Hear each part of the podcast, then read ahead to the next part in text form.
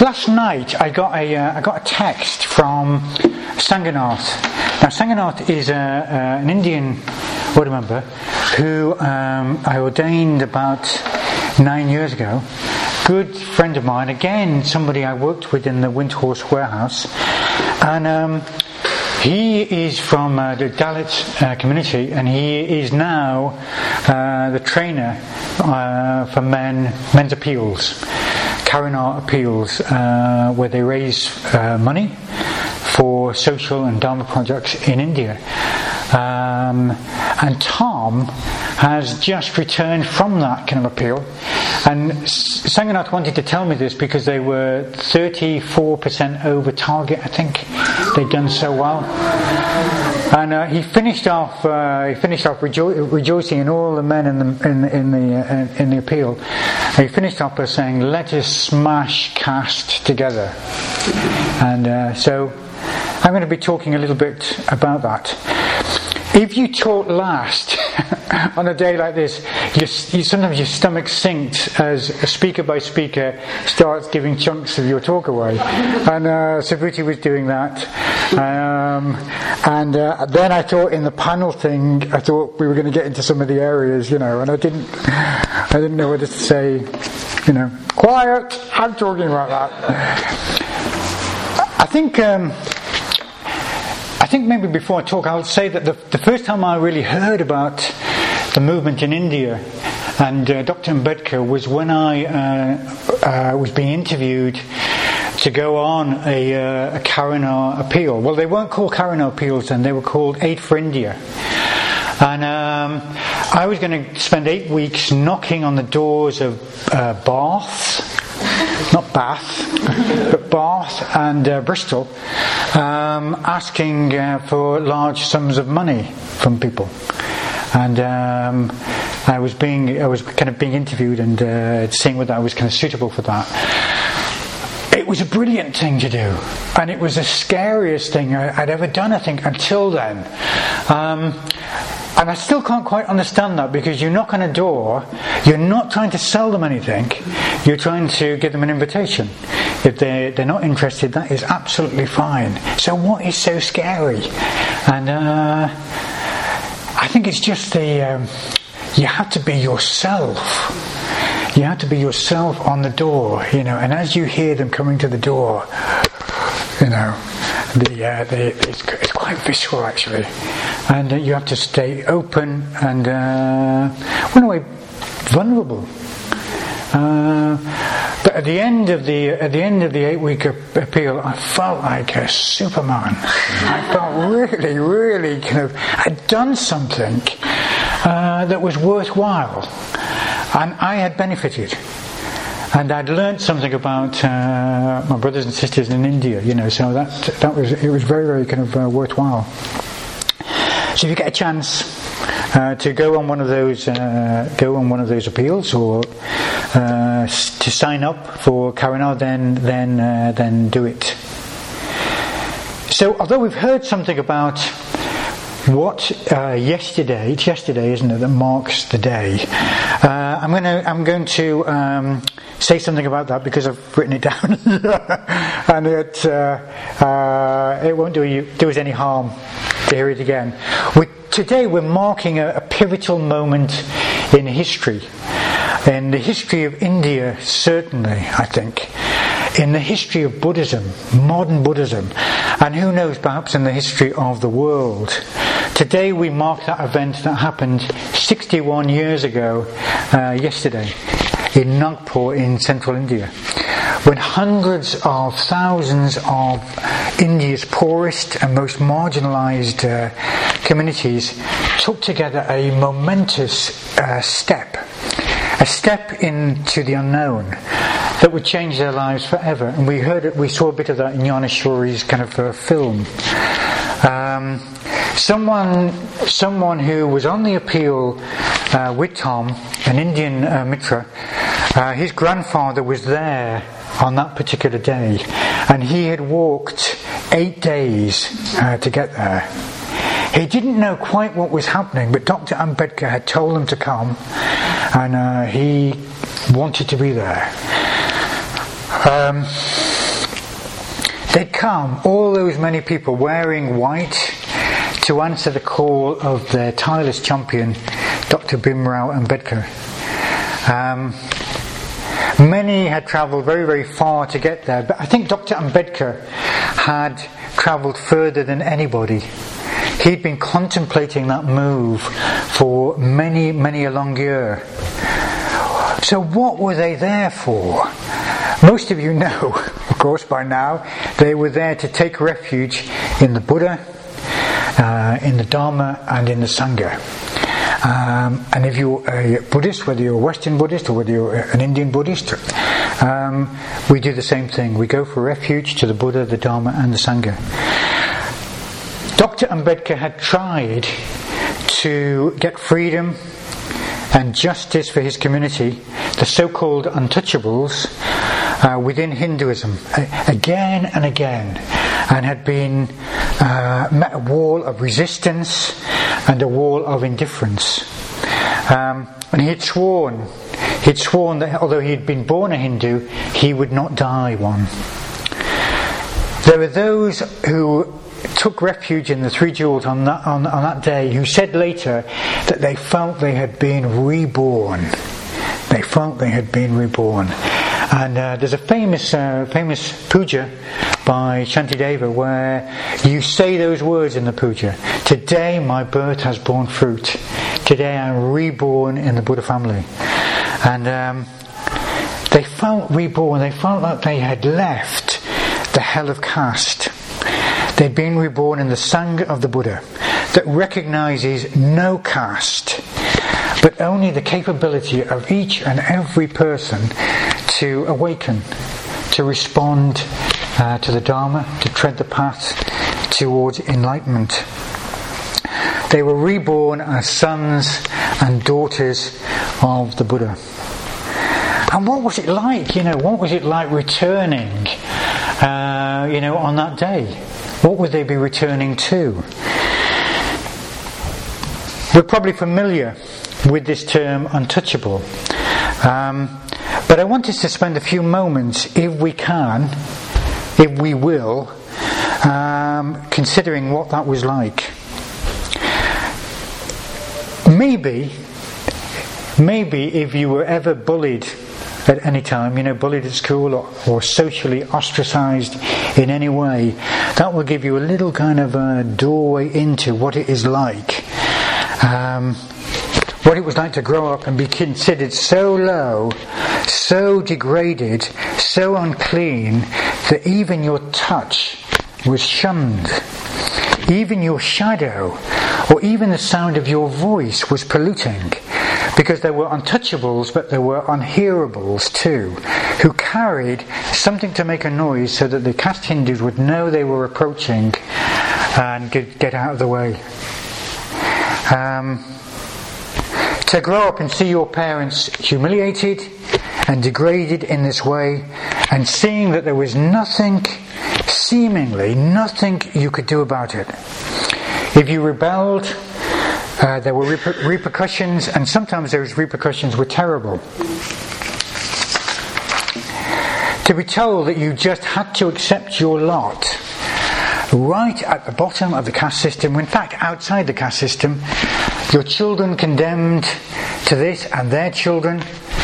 Uh, there's a phrase that uh, in Dante's Inferno hangs above hell, and it says, Abandon hope, all who enter herein. And uh, um, that reminded me of the situation of the untouchables. To abandon hope may well have described the life of those oppressed people. Lots of things we take for granted uh, were impossible for them. And I'm really glad Ratnasagara uh, spoke kind of earlier and actually described from the inside kind of out uh, what his life was like kind of growing up. They were expected to do the dirtiest jobs, like clearing away human excrement, um, for no payment. Um, if you do the dirtiest jobs, you are seen as being fit only to do the dirtiest jobs.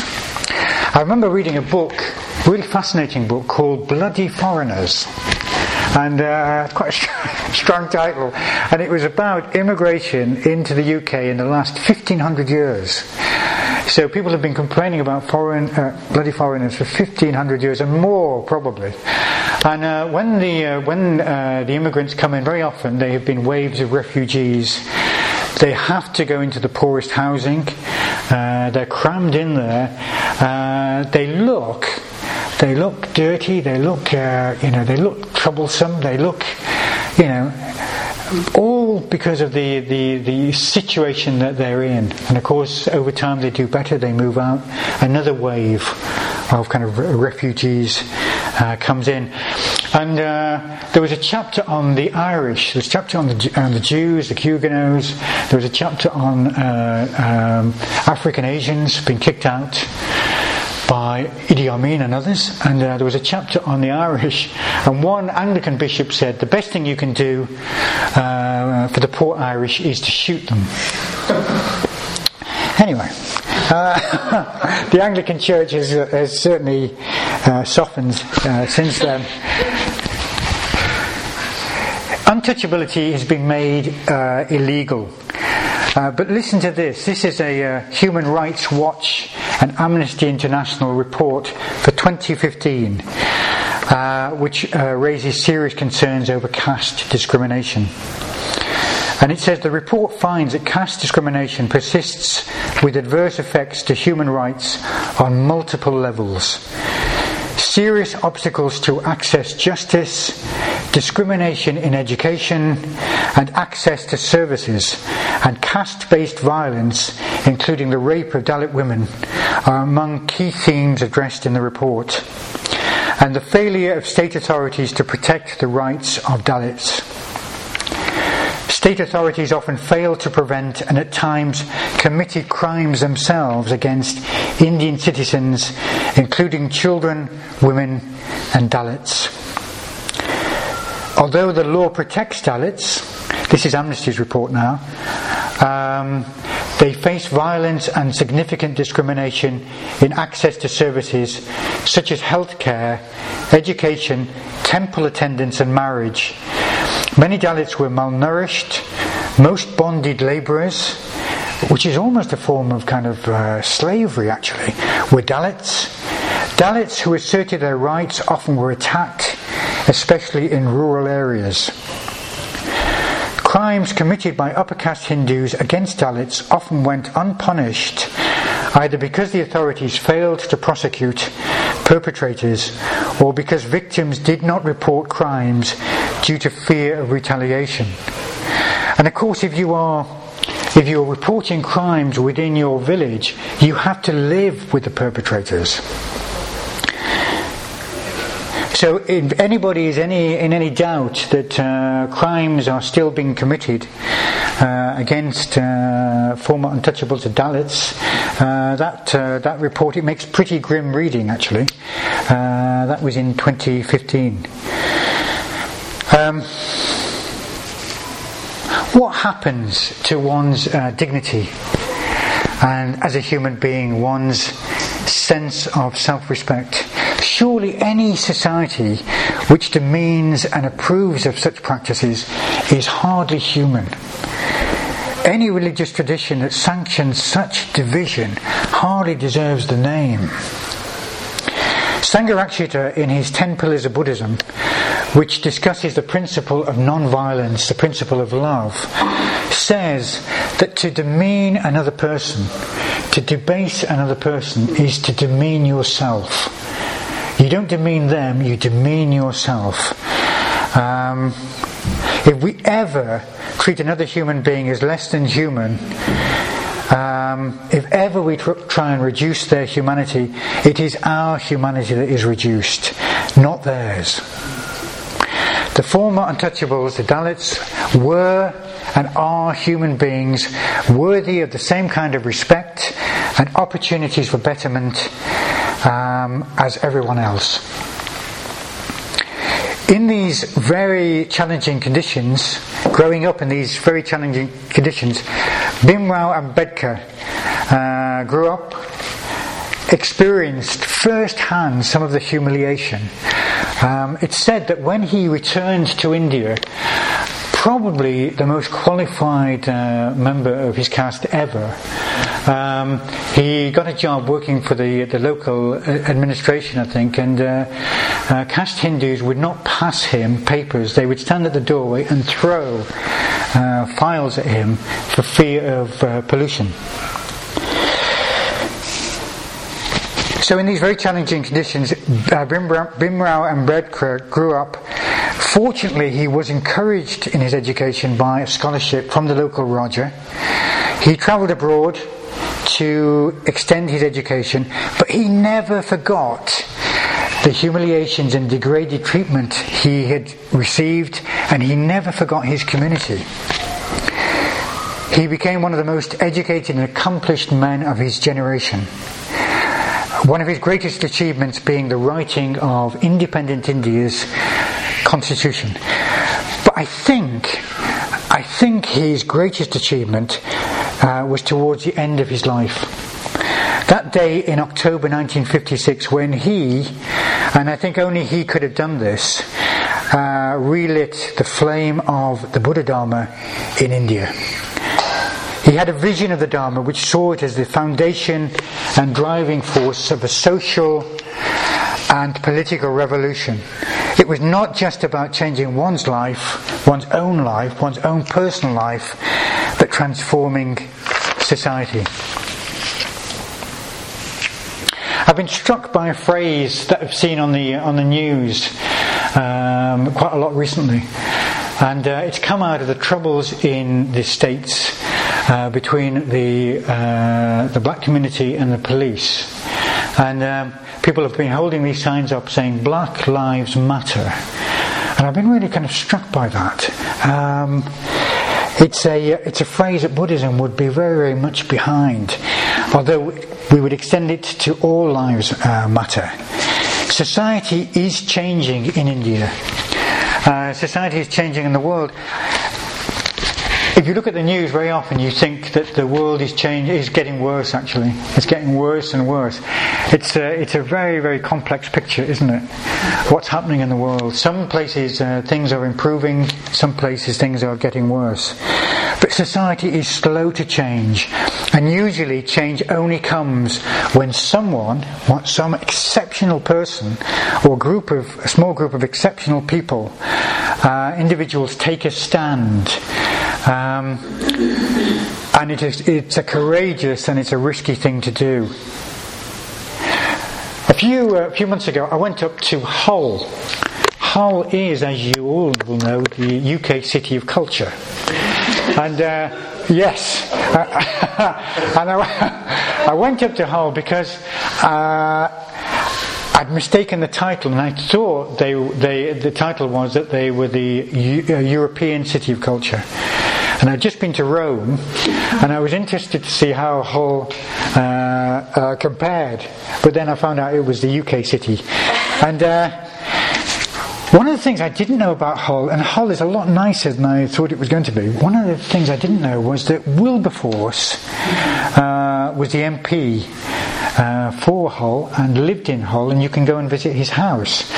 And he uh, was one of the great movers, one of these exceptional individuals um, that uh, tried to uh, make the uh, the slave trade illegal, trying to get us uh, uh, giving up slaving, and. Um, and it was really moving being in his house and seeing the exhibits in his house.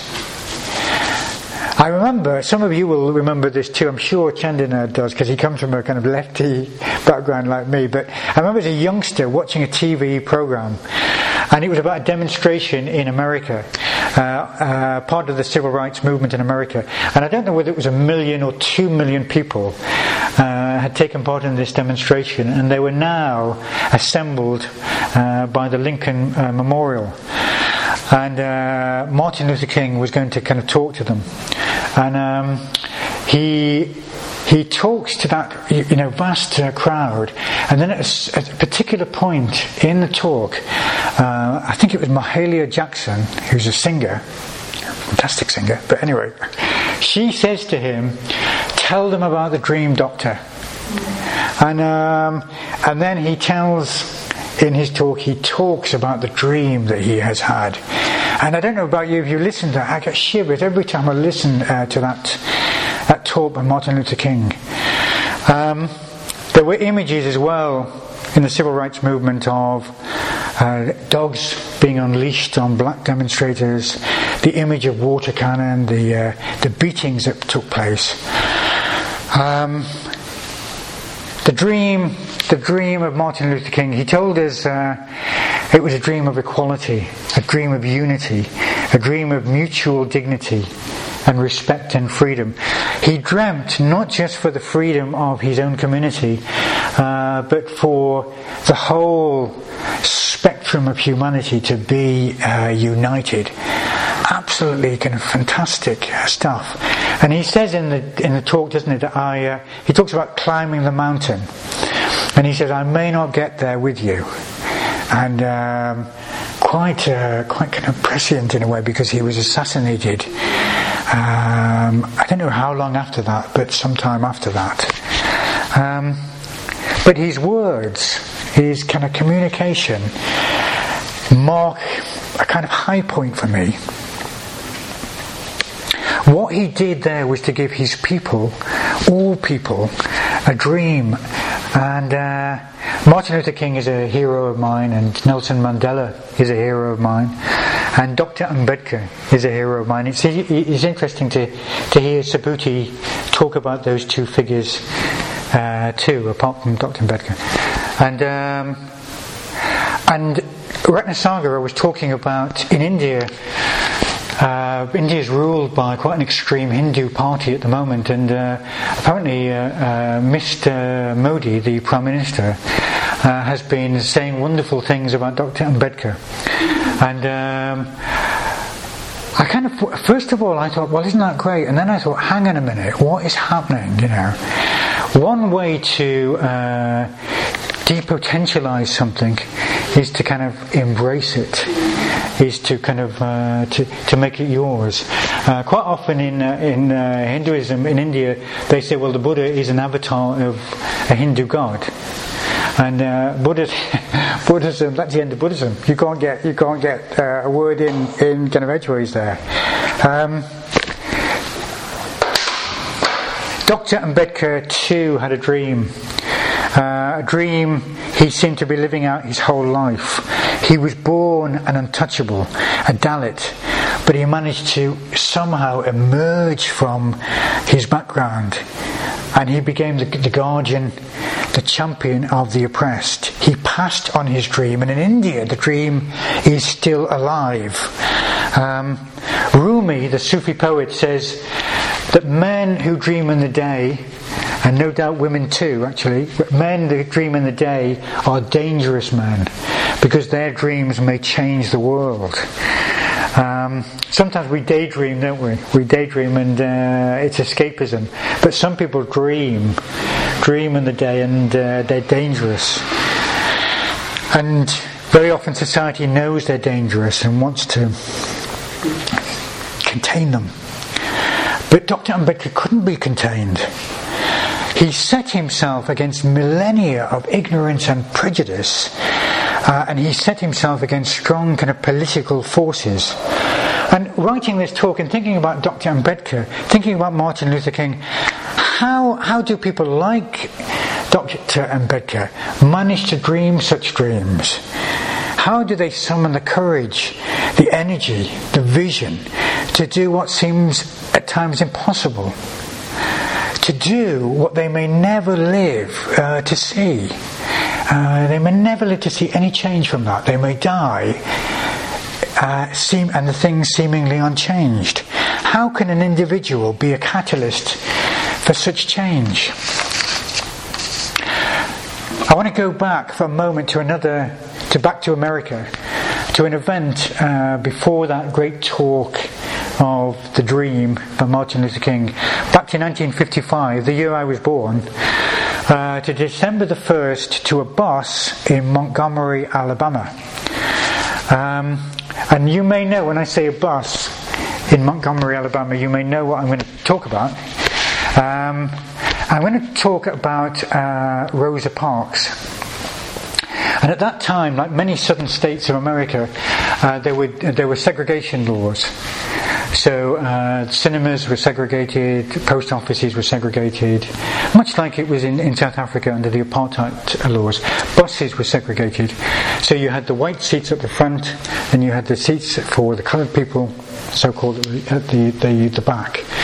And on some of the buses in Montgomery, Alabama, there was a movable sign.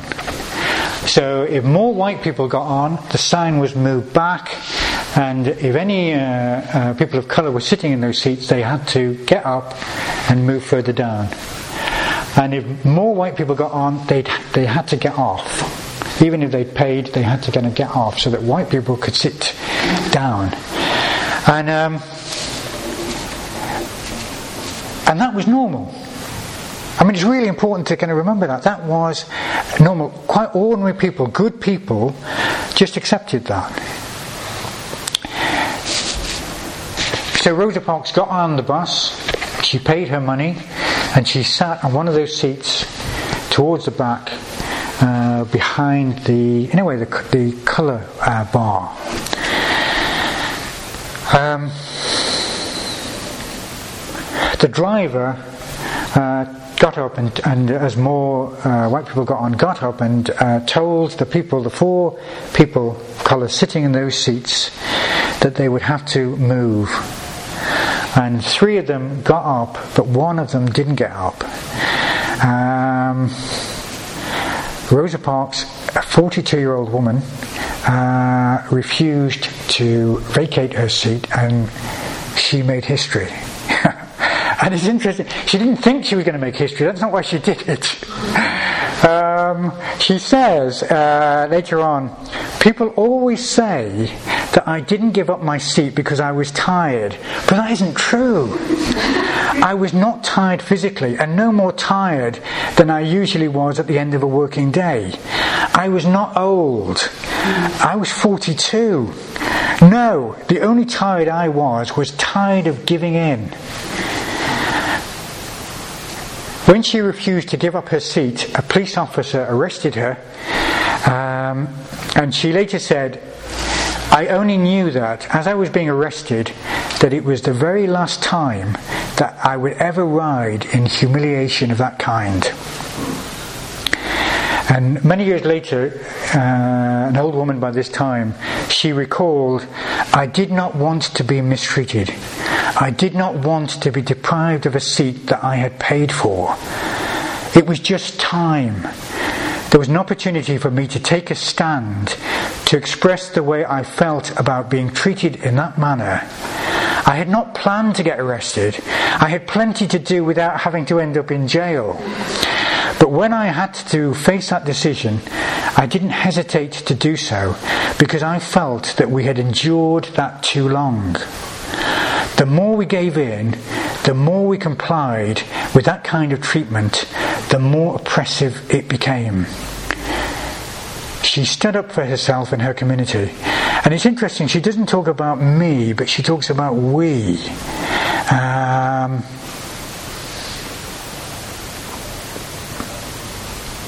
I felt that we had endured that too long, she says.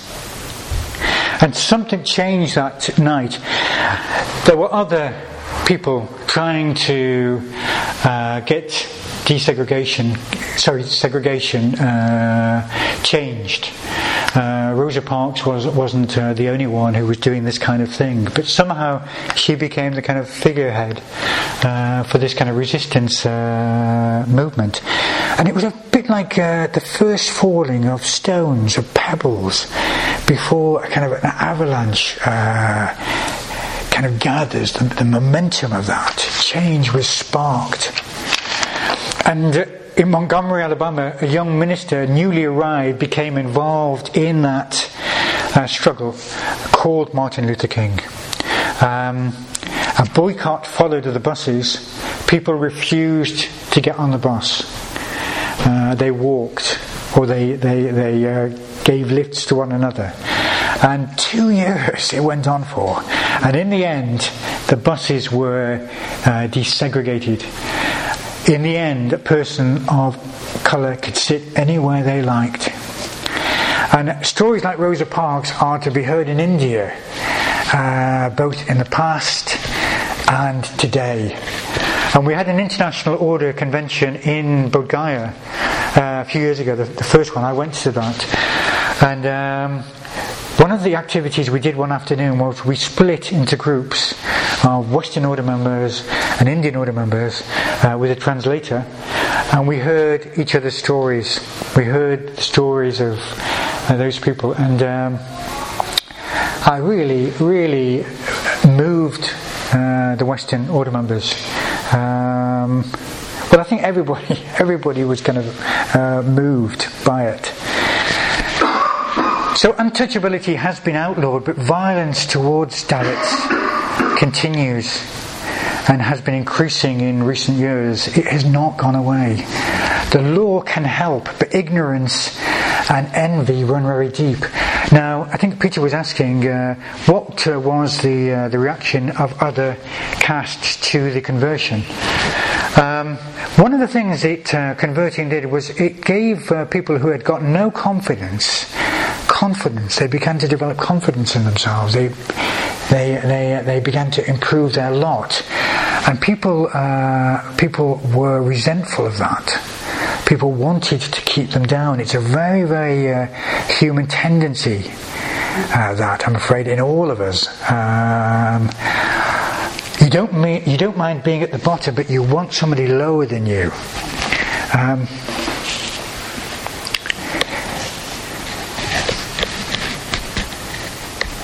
so recent surveys show that 94% of scheduled castes, another name for, for Dalits, still live in poverty.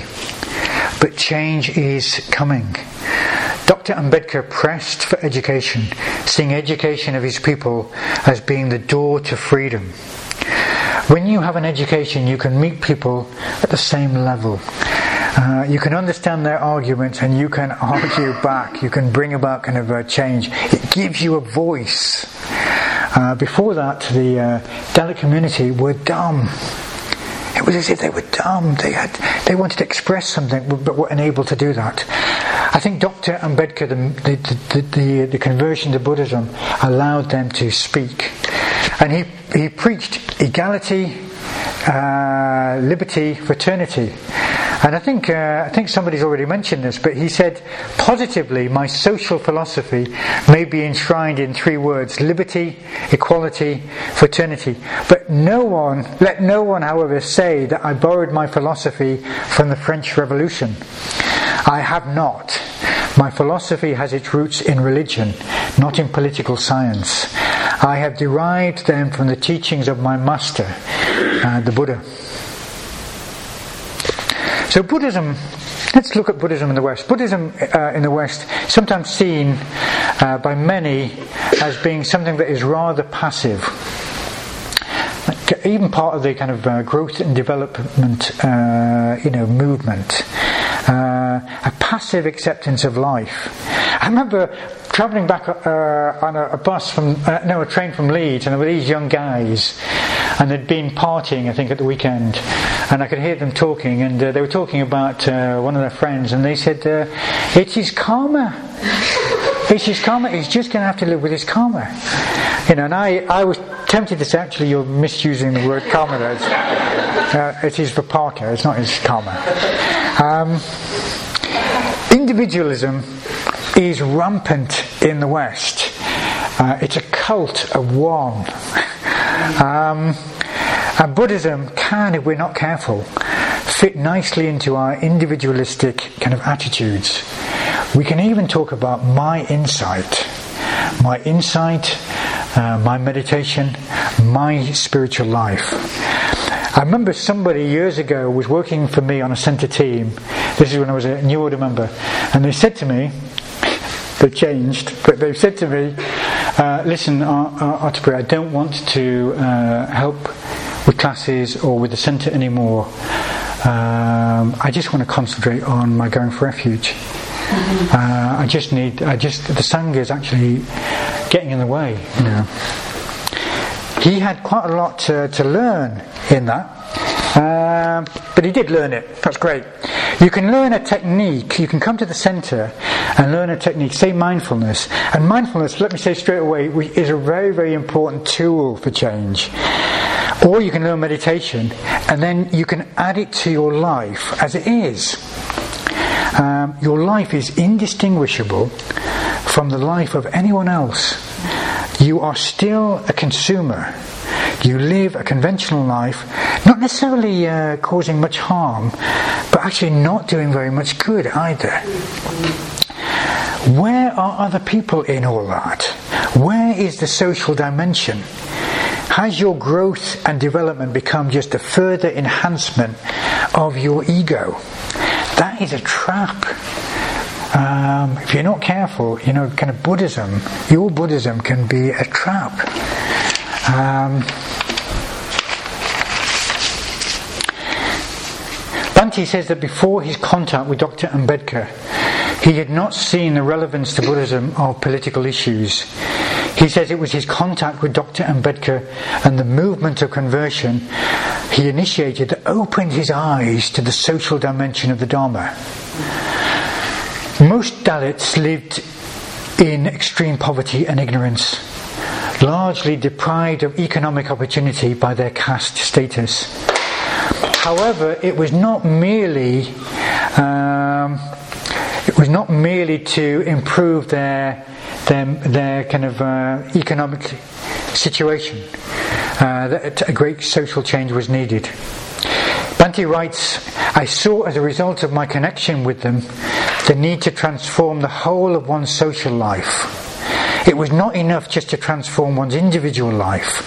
In fact, it was hardly possible, certainly for the majority of people, to transform the, their individual life without a corresponding transformation of the collective life of society itself. As a result of his contact, Bhante not only saw the need for social change, he saw its possibility. If he'd not witnessed for himself what they had achieved, he says he would have been skeptical that religious ideas could transform the lives of large numbers of people in this century. But Bhante's close involvement with them gave him first hand experience that it was possible. He writes again, I regard what is happening in India as a very hopeful sign indeed, and not just a sign of the revival of Buddhism in a narrow sense. It presents an example of a tremendous positive upheaval brought about in society by almost purely spiritual means. There has been a radical change in the ex untouchables' whole way of life and position in society from top to bottom.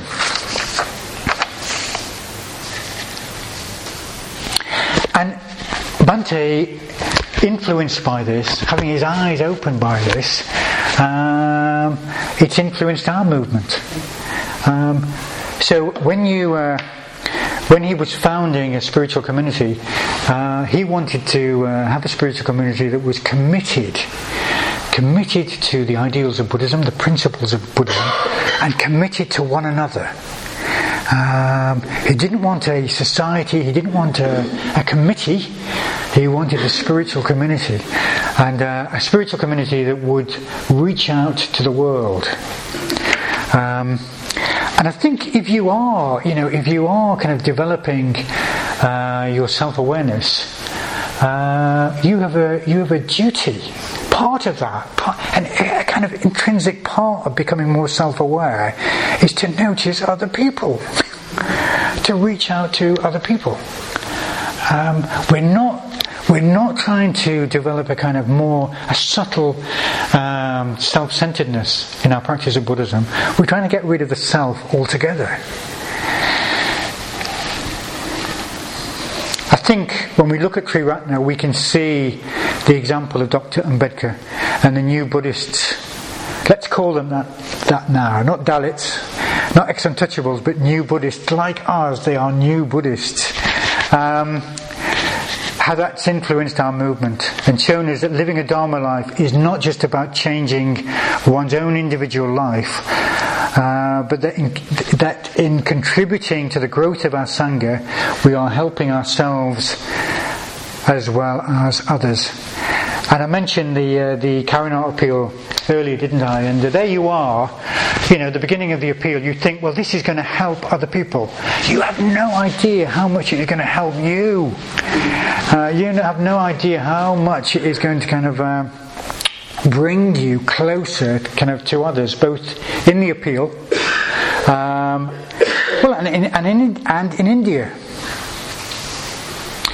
We're used to plant metaphors, aren't we, in Buddhism? The Buddha sits on a lotus, he holds up a lotus, and that lotus is being offered to humanity. Um, not to a particular part of humanity, but to the whole of humanity. And a plant, a plant needs both food and water, uh, but it also needs a positive, healthy environment for which it, it to, in which it can flourish. Now, I mentioned the, the, the, title of the talk is called The Curse of Narcissus, and you might have, you, if you're discerning, you might think he hasn't mentioned Narcissus yet. I wonder where that comes in. Um, it's a bit of a ruse, really, because uh, the title that I, I, I, had to begin with, I thought, oh, that doesn't sound very interesting. That doesn't sound, you know. But the curse of Narcissus, and the whole title of the talk was going to be, Get Over Yourself, Will You? because I thought people from Manchester would like that, would get that. Let me, uh, let me remind you of the myth of Narcissus. Narcissus was the beautiful youth, wasn't he? Really disdainful and really kind of cool you know, towards uh, others. And others really, you know, really swooned when Narcissus was near. And um, he gave them the cold shoulder. I know Narcissus must have been felt like. And, uh, and uh, he's out hunting one day, thirsty. He, he uh, steps off his horse, he was on a horse, and he, he goes towards this pool of water to drink. And just before he dips his hand into the water, he sees this most beautiful uh, image, this most beautiful youth staring back at him. And he stares at the beautiful youth with longing, and, the, and actually, the, this beautiful youth seems to, uh, you know, reciprocate. He is staring with longing too, you know, and uh, and every time he, he goes to reach uh, the beautiful youth uh, beyond the water, uh, the image disappears and then slowly settles back. And Narcissus is just, he can't move, he can't think of anything but the beautiful image looking back at him. Now, why have I mentioned this uh, myth? why have I? mentioned? In the end, uh, Narcissus uh, pines away and dies. In some of the, uh, the myths, he drowns. In some of the myths, he just he just fades away. And uh, his sisters, who are the naiads, uh, who must, must be some kind of nymph, I, I imagine, uh, they they don't find his body. They find the narcissi growing by the pool of water, and that's a, a posh name, isn't it, for uh, daffodils?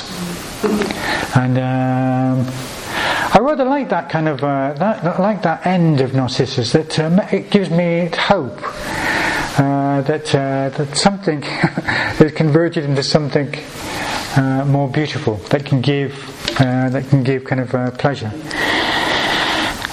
Um, I mention the myth of Narcissus because we are said to live in uh, a narcissistic age, narcissistic age, where society um, really encourages us to become more and more self-absorbed, um, and it affects everything. It affects everything, and uh, I mentioned a moment ago about the danger of Buddhism becoming like that, where instead of uh, uh, extending your heart out to other people, um, kind of you know through empathy, you you you actually build the walls of yourself stronger and stronger. Um, but there is hope. There is hope. The Buddha said that self love um, was the key uh, out of the prison. It's the prison and it's the key out of the prison. And I'm going to finish the talk by just uh, talking a little bit about that. If your self absorption um, in a way deepens, your, your prison deepens. But self love can be the key out of the prison because um, by, by genuinely loving ourselves, by feeling for ourselves, uh, if we open our eyes, if we take our, our, our, eyes above the pool and see the people around us, we can see too that they are important for themselves. They're just like us. Um, I'm important to myself. Sangadara is important to his, himself. I want to be happy.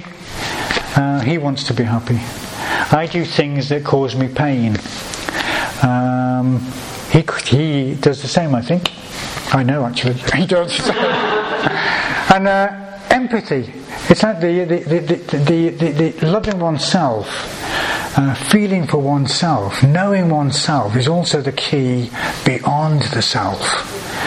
Uh, towards empathy, towards maitri, towards that kind of uh, great compassion. If you hate yourself, that is a form of self absorption too. People who hate themselves are so caught up with themselves. I hate me, I hate me. You know, so interested in, in, in oneself. Um,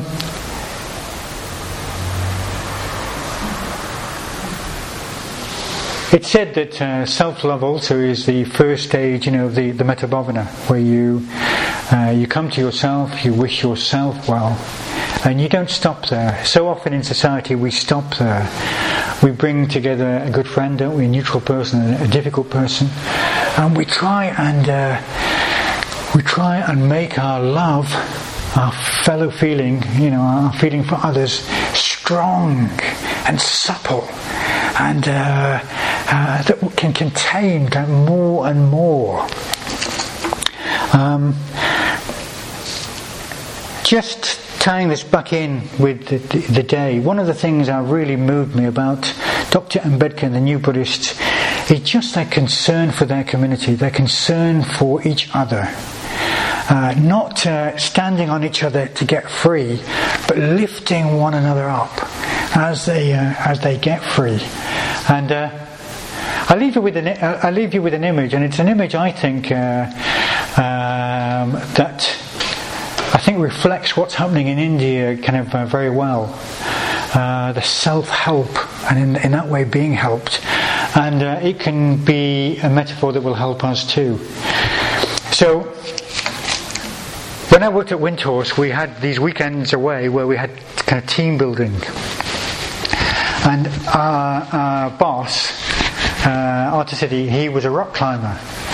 So he took us rock climbing. And um, we went out uh, near Mokshapriya's place in, uh, what is that place called? Um, well, in Wales. Snowdonia? Snowdonia, yeah. There's a particular part there that is very, very popular with climbers. And uh, we were roped up and um, very, very quickly we saw that if we didn't look out for other people, we too would get hurt. You know, our safety depended on uh, keeping other people safe. Uh, their safety depended on on us. It was a it was a kind of reciprocal thing, and uh, uh, climbed uh, actually with no ropes. Uh, there's a metaphor there too. The leader has to go go alone. He went up and then he put the ropes down and uh, you know and I was tied up and I uh, I climbed up. Well sort of climbed up and then I was uh, uh, helping the person next to me and he was helping the person below him. I really it was really kind of a great image for um, both uh, progressing yourself and how your progression is tied literally, in the case of rock climbing, literally tied to other people. And how their, uh, their needs are so tied up with your own needs. And I remember getting to the top, finally getting to the top. I couldn't stop laughing when I got to the top. I was so relieved. And each person that came up could have, couldn't stop laughing. It was like the adrenaline or something was kind of kind of released, and also the feeling of euphoria that we had done it and we'd done it together. And for me, that is the image of the sangha. Uh, you're doing it. You, you need to pay attention yourself You can't be kind of hold up the mountain, you know, like that. You need to, you need to pay attention yourself. You need to be mindful yourself. And you need to make the effort yourself. But you're doing that with others, and that's uh, what they're doing in India, and that's what we need to do here.